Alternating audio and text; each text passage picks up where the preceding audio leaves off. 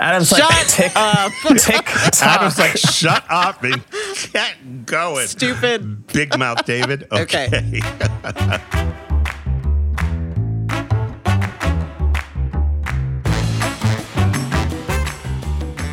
Hey, David. Hi, Amy. How was your week this week? My week was quiet. The one is in New York City, so I'm alone. But I like to cook pasta when I'm alone.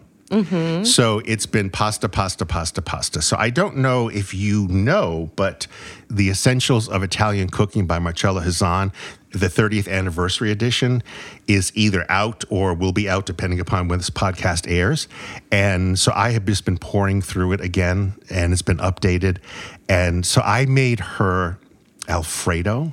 Mm. And you know, I always thought Alfredo was this really schlocky kind of Yeah, dish. it has you know? those like Olive Garden vibes. Not to make Olive fun of that, but you know the, the kind no, of heavy Olive like Garden yeah. vibes. Total.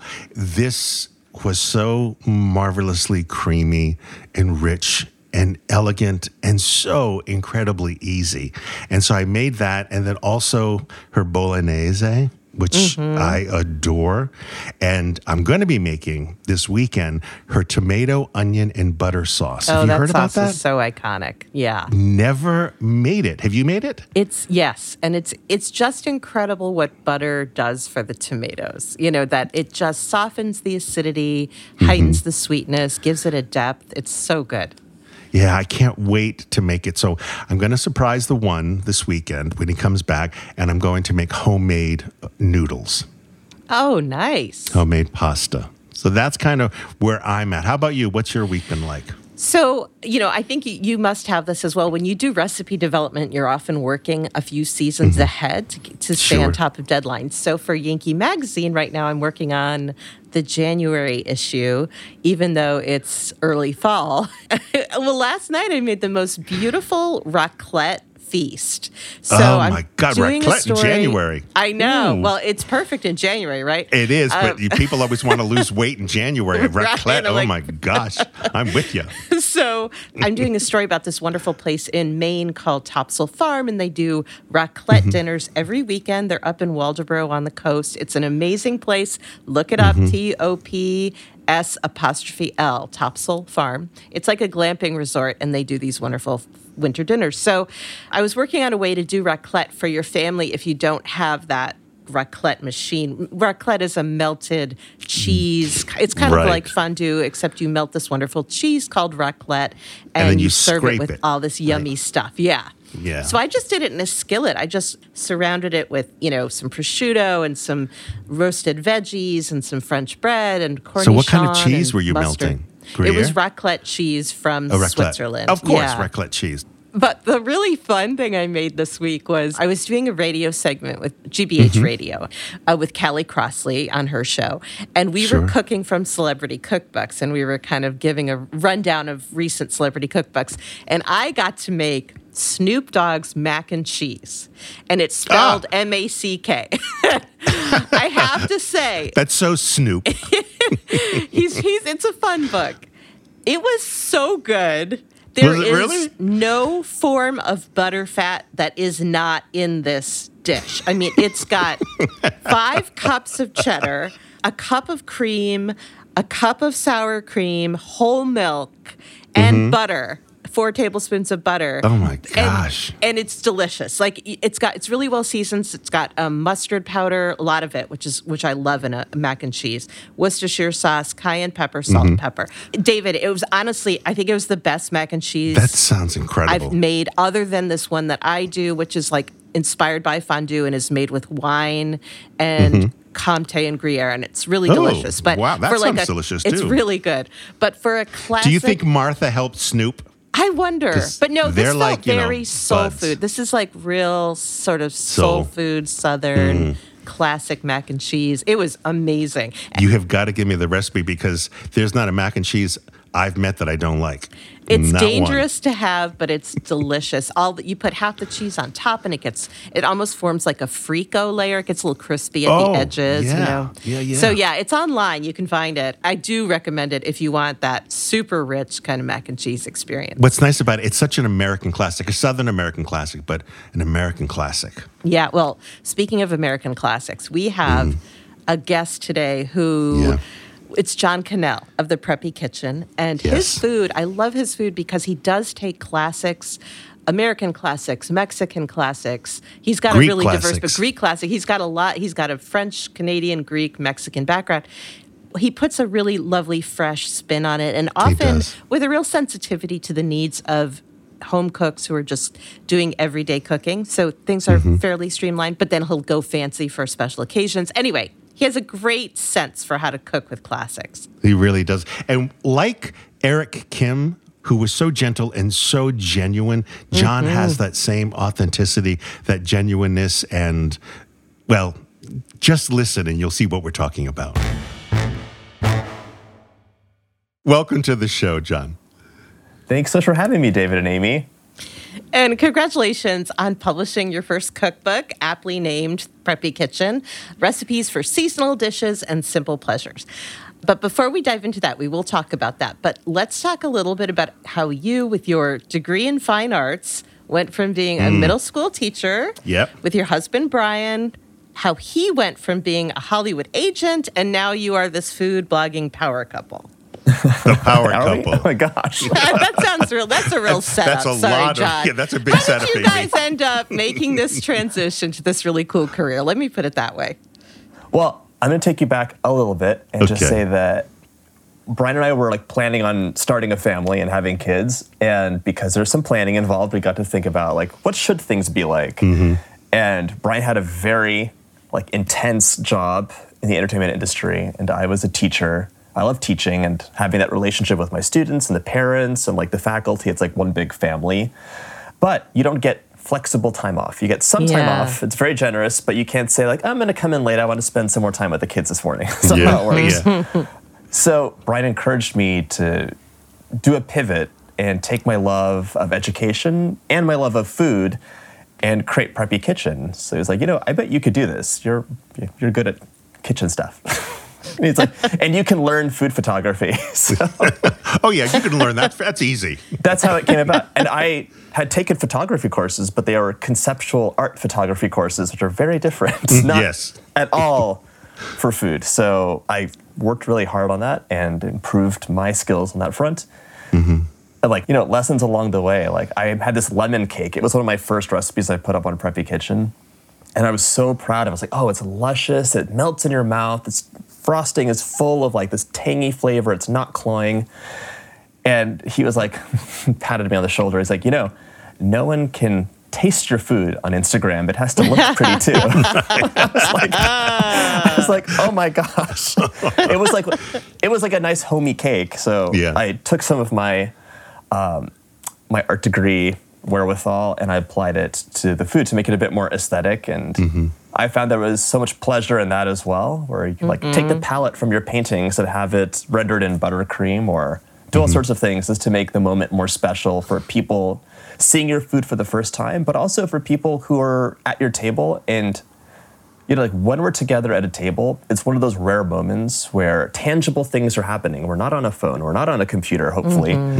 It's a special moment. And as a host or someone who makes the food, you can show your guests how special it is with a few extra flourishes in your meal. And it mm-hmm. could be a little bit of Maldon sea salt sprinkled on top, or it mm-hmm. could be an elaborate dessert that you went all out on and you're really saying, I love you food is love. Let's have a good mm-hmm. time together. And it's like a nice signifier. So it was a two birds with one stone situation because it was a double realization.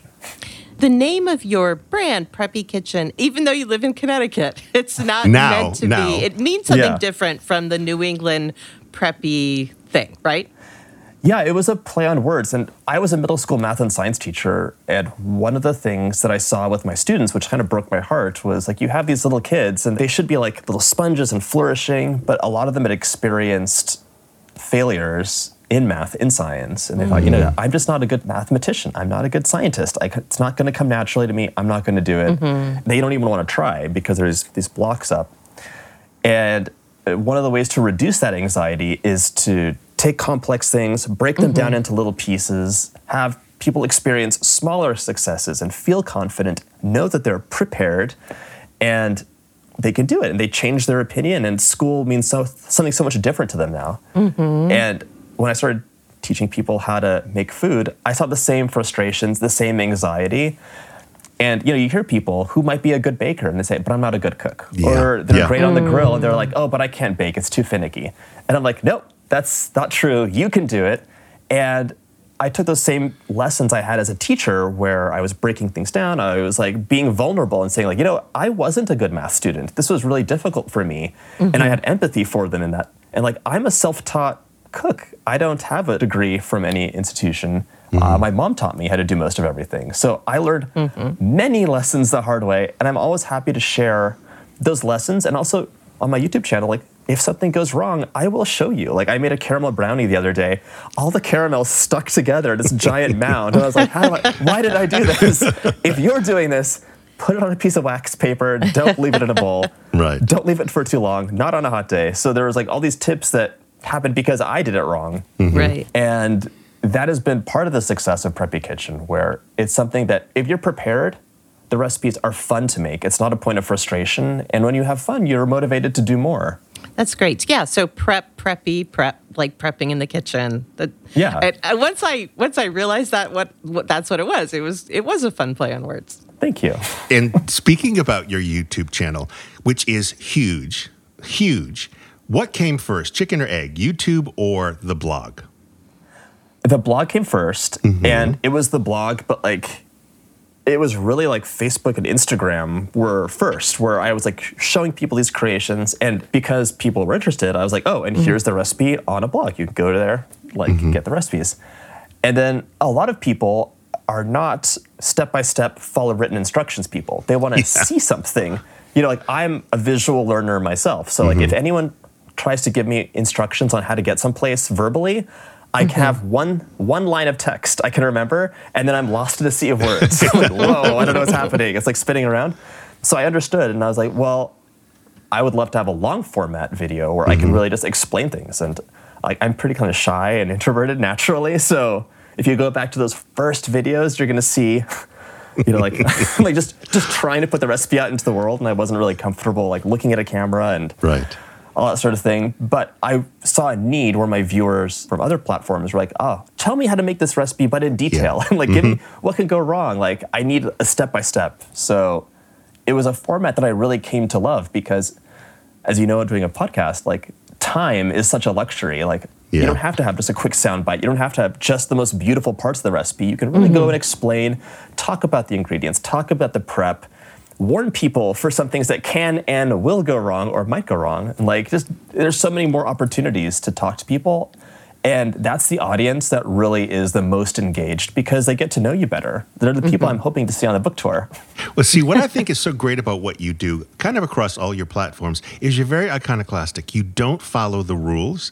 It's YouTube, no longer than three minutes. Yours are 10, 15, 20 minute long videos, and they're interesting and they break all the rules. And I think some of that same stuff applies to your other social media. And I think that's great because it seems as if it's coming from your soul, it's coming from who you are, not from this external set of rules about how to do this.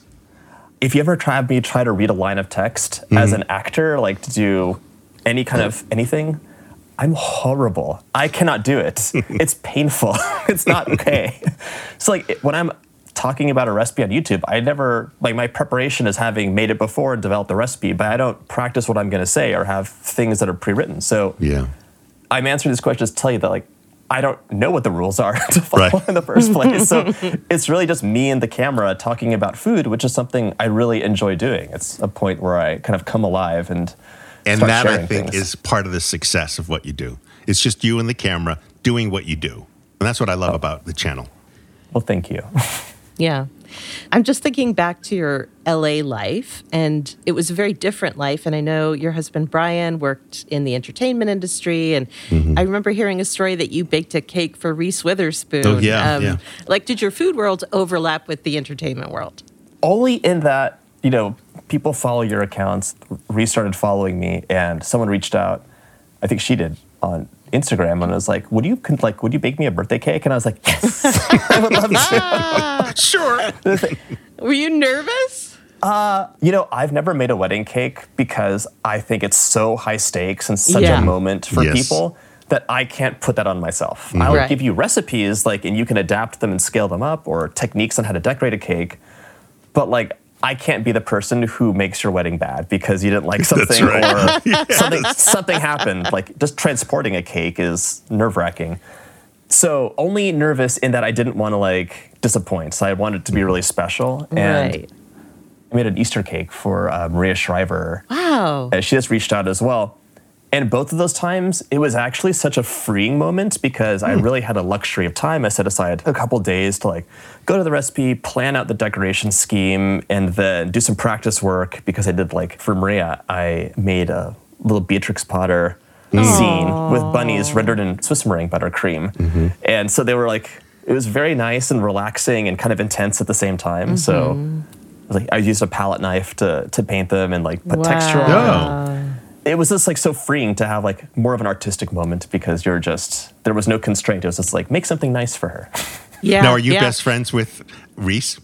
No, I am not best friends. with her. I will wanted to, that. that's what I wanted to hear that you're best friends with. Reese and you're spending holidays together. We spend holidays together with the family here on the farm, That's uh, awesome. but we do like talk on Instagram sometimes. So she's very lovely. you know, as Amy and I were prepping for this interview, we watched a lot of your TV appearances, and one that got me was with Drew Barrymore on her show. And she started to cry over how positive and how gentle you are. And I was really taken aback. I just, I was so touched by that. How did that affect you? Well, one, oh my God, she is the nicest person I've mm-hmm. ever met in my life. Like mm-hmm. I, I knew that she. I think like you hear people are genuine or mm-hmm.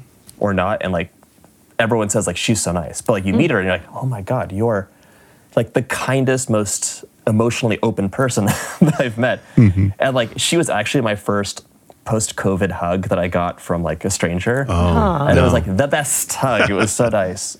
She's just really lovely. It was so wonderful being on her show, and I'm actually going back on her show to promote the book. Yay. Oh, great. So I'm like so excited to see her again and made something. She loves halloumi, so one of the mm-hmm. recipes I proposed is a grilled halloumi with figs and toasty pita and like some honey. So we'll see if she chooses that or mm-hmm. or how it'll work out. But it was so nice and just you know when you're around people who love food and who love people and who have like gentle souls, it, mm-hmm. it's a very special experience. Yeah. Yeah. It looked like that. I was very touched, very touched by that. I think that the gentleness that Drew responded to in you is something that people are really craving. Mm-hmm. And, you know, the Brene Brown of it all, I think vulnerability, it's just, we need more of that in the world. And I'm glad that part of your success can be attributed to that part of you. Yeah.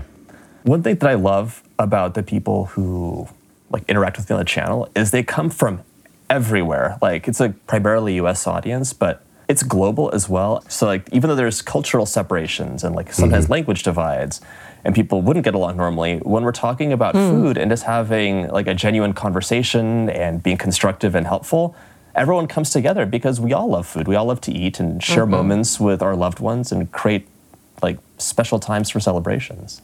And if you can find that one point of commonality with somebody, you can build from there. You just have You to can. find that first one.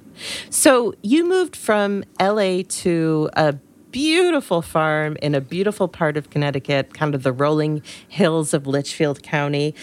There's so many questions that roll out from that. Like, how did you go from being an urban person to a farmer? How did you learn how to do it? Like, it's tell me about that whole process. Well, we kind of discovered Litchfield County years ago and had had it in our back pocket as like a, maybe one day. So like Brian and I were imagining like we're old and gray and retired and we'll go to this beautiful place and have like a slower life. Mm-hmm. And we had our kids and we didn't have a bad life in Los Angeles. It was, you know, we were thinking like what do we really want for Lachlan and George, our kids? And we wanted to have more time with them to be like not stressed out in traffic, to not be like griping about the air being brown or all these sort of things. And we mm-hmm. wanted them to have a connection with food and a connection with nature and, you know, to plant things, to grow them, to be around animals, to have space to run around and Yeah. be safe and all those things that that we felt were important for the kids. And, you know, one day we just decided to pull the trigger early and Wow. you know, Brian was like, I want to be home more with the kids too. so, Yeah. because I was here doing Preppy Kitchen and like spending all day with them. And he's like, yeah, I want to pivot too. So he changed his job and started working on Preppy Kitchen full time because he'd always been helping me. And from that, like kind of real success came. Like we're happier where we are now. The kids do have those things. Like we have a big vegetable garden and they love helping us grow and water and like weed and, you know, pull carrots when they're ready and mm. some things like that. And they love seeing our bees and tasting our honey and knowing that those honey, the honey came from Yeah. the flowers that we have and everything. And that's kind of how it happened. It was a big leap of faith. And I'll tell you that I am not a creature of change. so it was, Brian is like the one who said, I think it's time, let's do this. And I trusted him, and I'm so happy I did. Did he buy the house sight unseen? I read that somewhere. So there was actually another house that we did buy sight unseen.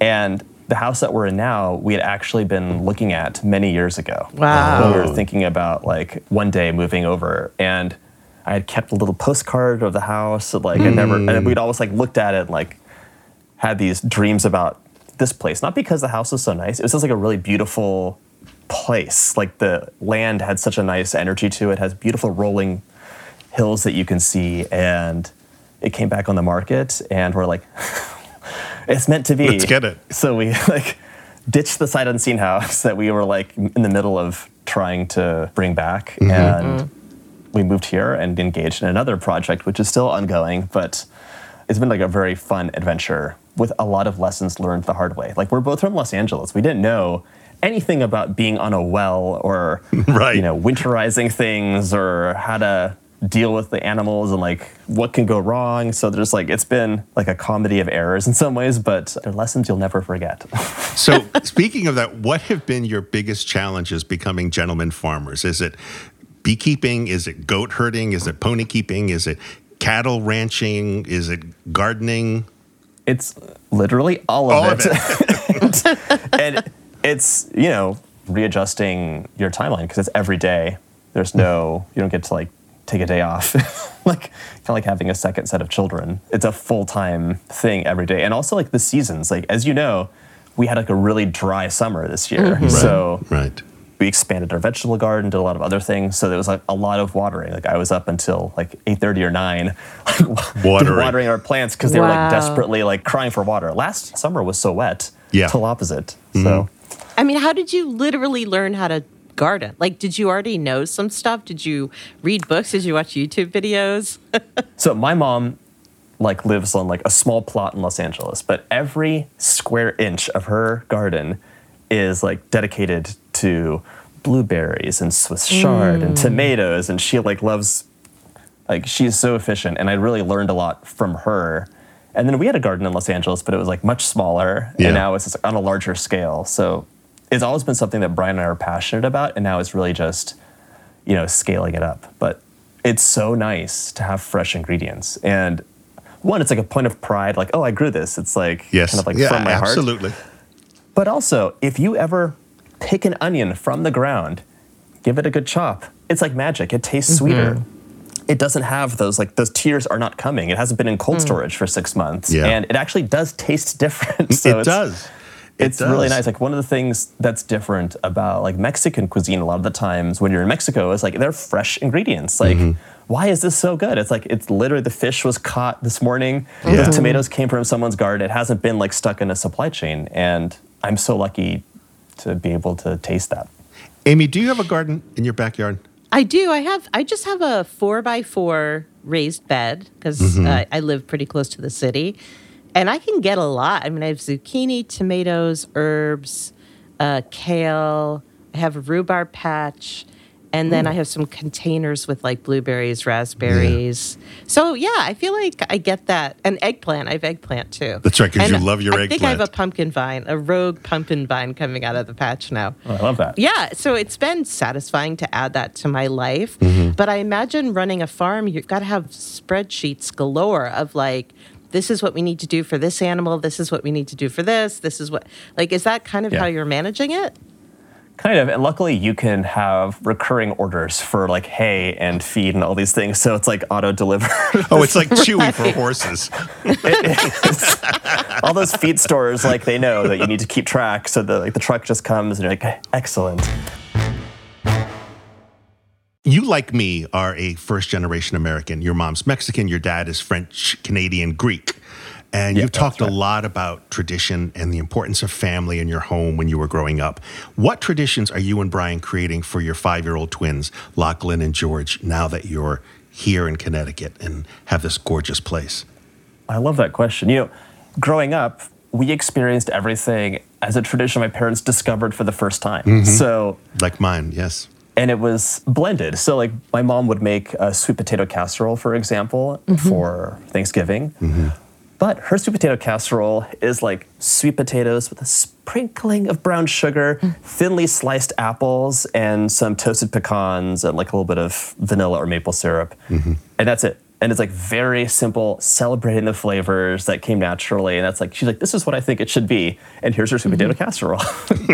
and then Brian, you know, is not a first generation American. So we're creating our own traditions, but they're like, it's a hybrid of the things that my parents came upon and interpreted, and his more, you know, like a traditional Thanksgiving meal or a traditional Christmas meal. So it's nice to have a perspective and see, like, what is like almost the real McCoy of what people consider like a sweet potato casserole. Like, should it have toasted marshmallows on top and maybe some more mm-hmm. brown sugar? Mm-hmm. Maybe. Mm-hmm. it's like a hybridization of those two things. Things are filtered, and we also are creating traditions for the first time. Like, Right. this is our first family. We've never done this before, and when you're a parent, you just it becomes so much more concrete that you want to give your child every opportunity and happiness in the world. And the holidays are a special time to manifest that. So we petered out on Christmas. We would do like presents and the Christmas tree and we'd have a dinner. But now it's like we are doing Christmas and there are like decorations everywhere. It's like a more tangible holiday because the kids are seeing it for the first time and Right. experiencing the magic and you're deriving so much pleasure from that. So hmm. I, I love that you call yourselves the most untraditional, traditional family there is. Mm-hmm. Has that been really freeing for you? Yeah, I mean, we don't try to be something else. Like we're we're just us, and like we're together as this unit, mm-hmm. and we have a lot of similar interests, like gardening and food and everything else. And a lot of those things are kind of traditional, mm-hmm. and that's how it works out. And it feels so comfortable and natural. And whenever we give glimpses of that into like behind the scenes in Preppy Kitchen or like whatever happens at Hedge Hill Farm, it becomes more tangible, and mm-hmm. it is uh, it's like a genuine window into what happens. Let's talk about the cookbook. It really is wonderful. I got it right here. Oh, thank and it's personal and it's personable and you can understand why Drew Barrymore got a little emotional. And as I was reading it, uh, there's a part where I get emotional, and I'm going to read a section from the introduction, and I'm going to try not to get emotional because it really struck me. You write, with our boys by our side, we planted our own. Oh, this is my hmm. dad. We planted our own apple saplings, watched them blossom in the spring, and baked pies with the fruit in the fall. We opened a farm stand selling our very own fresh honey, flavored chèvre, meringue kisses made with eggs from our chickens, and bundles of our peonies, dahlias, and tulips. We found a small dairy down the road that raises happy, stress free cows with a delicious creamy milk to show for it, which the boys have every morning with their breakfast. We learn never to turn up at a neighbor's place empty handed, whether you're bringing a bouquet of flowers from your garden, a basket of tomatoes from your harvest, or a strawberry jam that you've just put up. I find that very beautiful, and it reminds me so much of my father. That's lovely, John, that really is. Mm. You're gonna make me cry. it's contagious. Thank you, David. Yeah. And that's part of why we moved to Connecticut. Is like we wanted to have those moments. And mm-hmm. when I was lifting Lachlan and lifting George, and we were just watching these bees swarm around a pear tree because it mm. was in full bloom, mm-hmm. mm. and they were seeing not just like honeybees, but we had sweat bees, we had bumblebees, there were even some carpenter bees hanging. around. It was like this symphony of life, mm-hmm. and they were it was like such a moment for all of us because it showed us like this is why. This is why we moved out here. Like experienced these like, you know, had to learn how to have a well, Right. a well dug or a well fixed or everything else. Mm-hmm. Everything's gone wrong with with the wells for us. But it was so wonderful, and it's something that they'll never forget. And they look mm. forward to. One of our pear trees is like laden with pears, and every time they mm. see it on the way to school, they're like, "Can we go pick pears?" And like, Oh. it's almost ready. It's almost ready. And they've been watching the progression, and they are going to enjoy picking them. And they'll help me like make something with pears when we do some tarts. Or there's so many, so many delicious recipes with pears. But It just reminds me so much of my dad because my dad grew so many fruits and he had a, a bit of a vineyard in the back and he would graft four and five different types of pears onto the same tree. And my mom would cook with them and I would bake with them as I grew up and I would take bushels home to New York and then to Connecticut. And Amy too, her family very much that same way. So it's um it really it really struck me and I think it struck Amy too. Oh, well, thank you.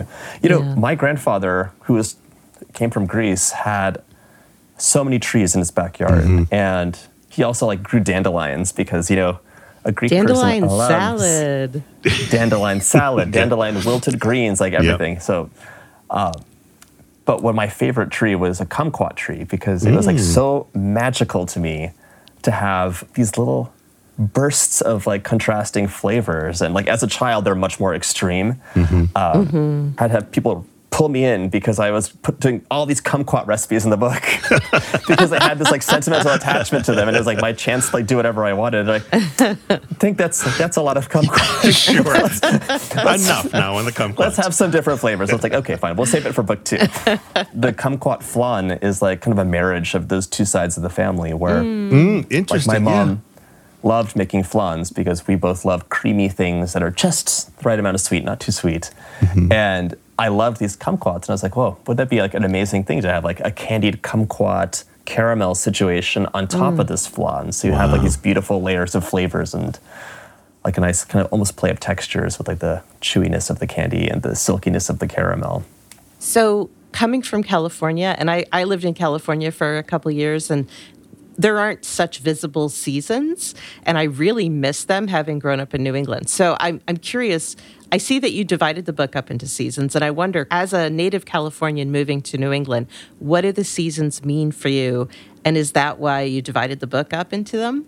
seasons were not alien, but having grown up in California, specifically Los Angeles, and Brian too, you know, like it's warm and then it's hot. That's Yeah. it. Yeah. There's no like tree. There's jacaranda season where all the jacaranda trees bloom and everything's like mm-hmm. beautiful purple Dr. Seuss trees, but you don't get the fall. Winter isn't a thing. Winter's the best mm-hmm. time to visit Los Angeles because it's so temperate. Mm-hmm. And then we were aware of them. Like we lived in New York part time, on and off, but being in the seasons full time was so like transformative for us because you got to see like this autumn that was like pure magic where yes the leaves are like stained glass you know amber it's like falling gently to the ground. But on a larger scale our kids are like what's going on? Like you explain like everything's falling asleep. It's going to mm. go dormant. And then winter is going to be cool. Everything's going to be resting. And then in the spring it's Explodes. this e- explosion. And you can smell it and feel it in the air. Like the plants are breathing and that mm-hmm. respiration. And like you could just the humidity is i love the humidity in this way where Oh, it mm-hmm. has like this okay. planty smell to it mm-hmm. Yeah, not the summer humidity the I spring know. I know. you know, and like it for us changed what I wanted to eat and what I was doing. Like in the winter, we're cozy in our house. We have a mm-hmm. fire on, and we're all together. There's family coming to visit. We're having all these celebrations, and the food reflects that. So we have a lot of like rich, indulgent food. You have heavily spiced things, and in the summertime, it's the exact opposite. We have peaches at the local market that are so amazing. We're growing all these amazing like tomatoes and herbs and greens and eggplants and things that you can't, you know, get all year round the right way. So you mm-hmm. want to take advantage of that and enjoy those flavors while you're eating outside, while you're grilling, while you're doing totally different things. So I wanted the menu of the book to reflect what you want in each season mm-hmm. and what you can get and you know have fresh and delicious. And what's lovely about it too is you follow you throughout the four seasons. So the book is used the whole year, as opposed to some books where you get the book and then you make three or four dishes because you like them, and that's it. This you can follow you and the whole seasons throughout, and then you can cook from each one of them, which is very nice. I, I love the idea of just having something to come back to. Mm-hmm. And, you know, for me, I never imagined in my wildest dreams that I, have a, I would have a cookbook. You know, I grew up in a house of book lovers. Like my dad mm-hmm. loved history. So we had thousands of history books in the mm. house, like thousands. And my mother loved it too, but she had her own collection of cookbooks, and many of them came from my grandmother. And they were careworn and they were splattered with all sorts of things. They had beautiful handwriting in the margins Yeah. and lots of recipes that were totally brown from the 50s, like that had been pasted in, as well as notes on like how to serve it and everything else. And it's such an index of time and celebration and family, all encapsulated in a book. And now I have the privilege of having my book be in other people's libraries and Yeah. it'll get I can't wait for these books to get dirty and splattered and wrinkled and you know a bit more careworn and lived in and they live forever so it's part of the the magic of a cookbook sure. and um, also the pressure has to be right And I'll tell you, one of the weird things that happens is you'll start scanning cookbooks in movies when they have a kitchen scene. And actually, really? there is a movie, I can't remember which one, which I saw my cookbook in. Oh, that's don't know, This is the background. So I would prop the kitchen with my cookbook and many others, I of love course. So you may see yours popping up in some movies or some television shows. well your cookbook is beautiful i did i do have a copy and it's signed Oh, oh, yes. So thank you. so you. i'm not surprised it was propped Several of the recipes in Preppy Kitchen are personal recipes from your mom and your dad's heritage. Why did you include those, and what were you hoping to achieve when readers make them? The cookbook was such a freeing moment where you have the luxury of all the space in a book and you mm-hmm. can populate it with things that you really love and mm-hmm. tell a story and do things that you just can't do in other mediums as you as you know. Mm-hmm. Um, so i have some recipes that i have just been waiting to share. Mm.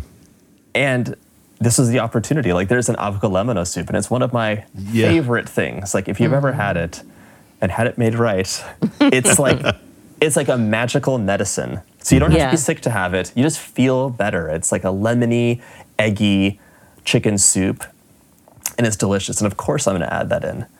But the other aspect of it is you know my mom came to america and she put herself through school. So she mm-hmm. came here initially because her dad wouldn't let her go to school and she mm. wasn't having it. So she said goodbye and ran away and eventually started a family and afterwards went to night school to get her high school diploma and Wow. you know moved all the way up to her doctoral degree Oh and my she gosh. retired as a teacher so she followed her dreams and made it happen but along the way she took her love of fresh ingredients and her love of showing love through food mm-hmm. with her. When she came to the US, though, she really explored the world through her kitchen. Mm. And she like devours books. She fell in love with Julia Child and like all the classics. And I was like the lucky student as she was teaching me and showing me these different cultures. And of course, I could I'd be remiss if I didn't include some of her explorations in there too. Yeah. Like there's uh, what she calls a Swedish apple cake, and it's these poached apples, and they're like posted in a delicious mixture of things. And it's served in a meringue that has these almonds that are ground into it, mm. and it's light. Yum. It's like just a kiss of sweetness. It's mm. so lovely. You can have it with a big scoop of ice cream, and it's like a totally random recipe, but it's one of the favorites. One of the things I always like kind of dream about, mm-hmm. and this book is filled with like my dream recipes. So Yeah. it Oh, was a wonderful wonderful. opportunity to bring those forward. So, once your book tour is over, and I'm sure you're going to have a lengthy one, what's next on your to do list? breathing. this is my first like first of all, I'm so excited for the book tour. David's gonna be hosting one of these and Yes. um, this has been like a baby. It's like it takes years to make a cookbook. Part of it is like hidden under wraps. Can't really talk about it while you're doing all the recipe development and everything. Yeah, and then you it's like an can't. explosion. So I'm looking forward to having like taking a little break. But then we're also going into fourth quarter, so it's like Busy, busy. it's the, it's busy time for us. So we'll Yeah. be just mm. going back to this. I look forward to doing. I would love to be able to do more books because it's been such a neat experience just to make something tangible and concrete. So I hope I get the opportunity to do that again. And I'm sure you will. Yeah. Otherwise, I'll just be. You know, the kids are going to go with us on the book tour. So Are they that's really? Wow. We're going to be like a big family caravan, and They're gonna love part that. of it will be get to go see my mom. So we'll be in Los Angeles and staying with Mm-hmm. her for a minute. But I can't wait for them to like see all these cities and um, like have that experience. That's great.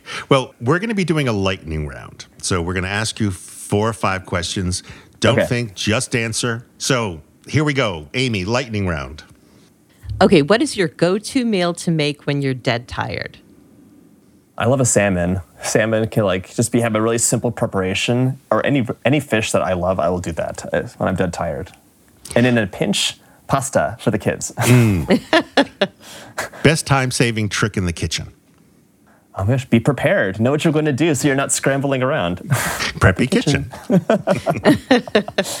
How about your favorite food TV show or movie? Oh, the Julia show on HBO. That Yeah. was like, I cried. Yeah, so you're not the first to say that. no, and season two is going to be starting sometime soon. Your most beaten up cookbook. Oh my gosh, it's it's Julia Child's cookbook Mm. that my mom had. It's seen a lot of wear and tear. How about your greatest faux pas in the kitchen? Oh my gosh, whisking ganache. What You happened? get some. Well, I just you're you're supposed to stir ganache with a spatula gently so you don't fold air into it. And on camera, I was like just trying to get these last lumps out, having some Virgo energy. And I had some French people politely tell me, like, you know, you're not supposed to do that to a ganache. I was like, I was hiding my face in shame. the last best thing you ate. Oh my gosh. I had a wonderful sea bass last night. It was like crispy skin, had like a really nice, perfect cook where it just falls apart in your mouth. Mm, That was nice. So good. I yeah, I'm sad to see Seabass season end. What do you think are the most underrated and overrated classic dishes? Gosh, I'm trying to spread the word on pavlovas and angel cakes as far mm-hmm. as a classic that's underrated. Like an angel food cake is just light, amazing. It's like a mm-hmm. marshmallow and a cake, kind of delicious baby. A pavlova is in a similar situation and it also is like a lovely play of textures and you can add whatever fresh fruit. I have a pavlova in the book too. What was the other part of it? Overrated. Oh, overrated. dishes. Oh, Yeah, this is like fighting words. it is. I don't know. A lot of times with classic dishes that go awry, I just feel like they're like kind of mediocre. I just think that they're not done right. To be honest, mm. like even a like this is not what you're asking, but even a red delicious apple is like mm-hmm. a mealy, horrible apple that nobody loves. But mm-hmm. it was originally developed, and when it was original and not in its adulterated form, it was a delicious apple. Mm-hmm. So I think that a lot of things that we have where we're just like, oh, this is not good. Like a concha is a classic Mexican baked good. Mm-hmm. I also thought they were horrible, but I started making my own recipe, and it's like the most amazing bread. It's fresh out of the oven. You can't Right. sell something four days later and have it be delicious when it's a bread. Yeah. That's my answer. Good answer. Good answer. Yeah, that is a really good answer. Well, John, it was a pleasure having you on the show, and we hope you'll come back. Oh, thank you so much. I am so excited to see you very soon. Yes. And um, I hope I get to see both of you again on this podcast. That would be great.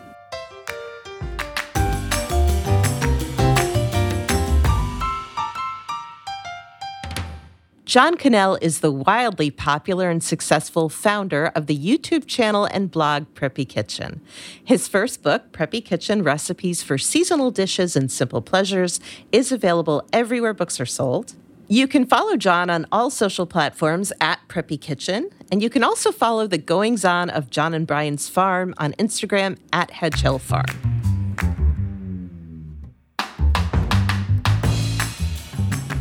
Talking with My Mouthful is produced by Overt Studios, and our producer is the not preppy, but always dapper, Adam Claremont. You can reach Adam and Overt Studios at overtstudios.com. Remember to follow Talking with My Mouthful wherever you download your favorite podcasts. And as always, if you like what you hear and want to support us, please leave a review and rating on Apple Podcasts. Ciao. Bye, David.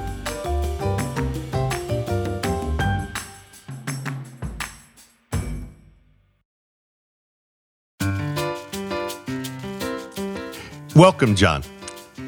Thank you so much for having me. It's such a pleasure to chat with you. And um, oh no, that's sorry. I'm going. That. Welcome to the show, John.